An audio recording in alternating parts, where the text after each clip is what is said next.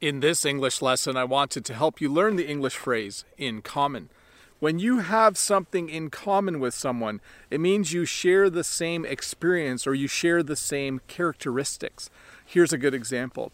One of the things that Jen and I have in common is that we both grew up on farms. So you can see that there's something about each of us that is the same. One of the things that all of you have in common, if you are watching this video, the thing you have in common is that you are all learning English. So, in English, when you say that you have something in common with someone, it means that you're doing the same thing or you share the same thing or the same experience. Let me try to think of one more example. One of the things that I have in common with many men who are my age is that my hair is starting to turn a little bit gray. So, when you have something in common with someone, it means that there's something similar about the two of you. The second phrase I wanted to teach you today is the phrase the common cold. In the winter, especially in Canada, we get sick sometimes. One of the things we get is we get a cold we get the cold so often, or we get a cold so often, sorry, a little mistake there. We get a cold so often that it is probably the most common thing for you to get in the winter here in Canada. So we call it the common cold. If you aren't sure what a cold is, a cold is when you have a stuffed up nose, maybe a little bit of a cough. I'm supposed to cough in my sleeve now, um, and you just don't feel well. So you're a little bit sick. It's different than the flu, where when you have the flu, you usually have a fever and a stuffed up nose and a sore throat. When you have the cold, when you have a cold or when you have the common cold, you can see why I'm making the mistake, right? Because we say, oh, I have a cold, or you refer to it as the common cold. So, the common cold is the most common illness for you to get here in the winter in Canada and in most places in the world. So, to review, when you have something in common with something. I'm really having trouble speaking English today, aren't I? I think it's because it's so bright out. I'm having trouble keeping my eyes open.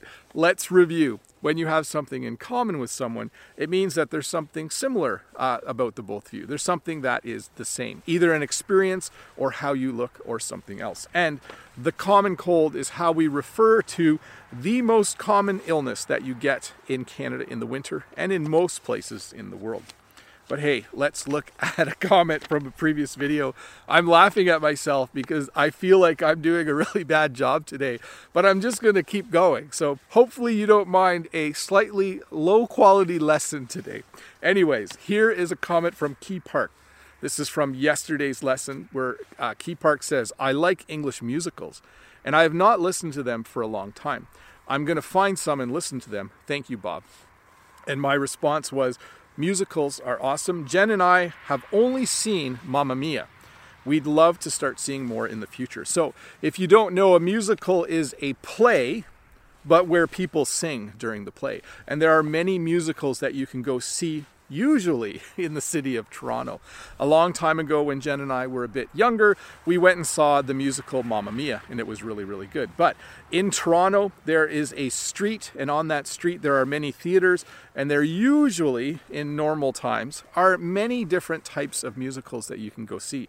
One of the things Jen and I would like to do as our kids get older and start to move out is we would love to go to Toronto once a year and see a really good musical. So, Key Park, thank you so much for that comment and reminding me that if the world was normal, there would be a lot more fun and enjoyable things to do, like going to see musicals. Anyways, Bob the Canadian here.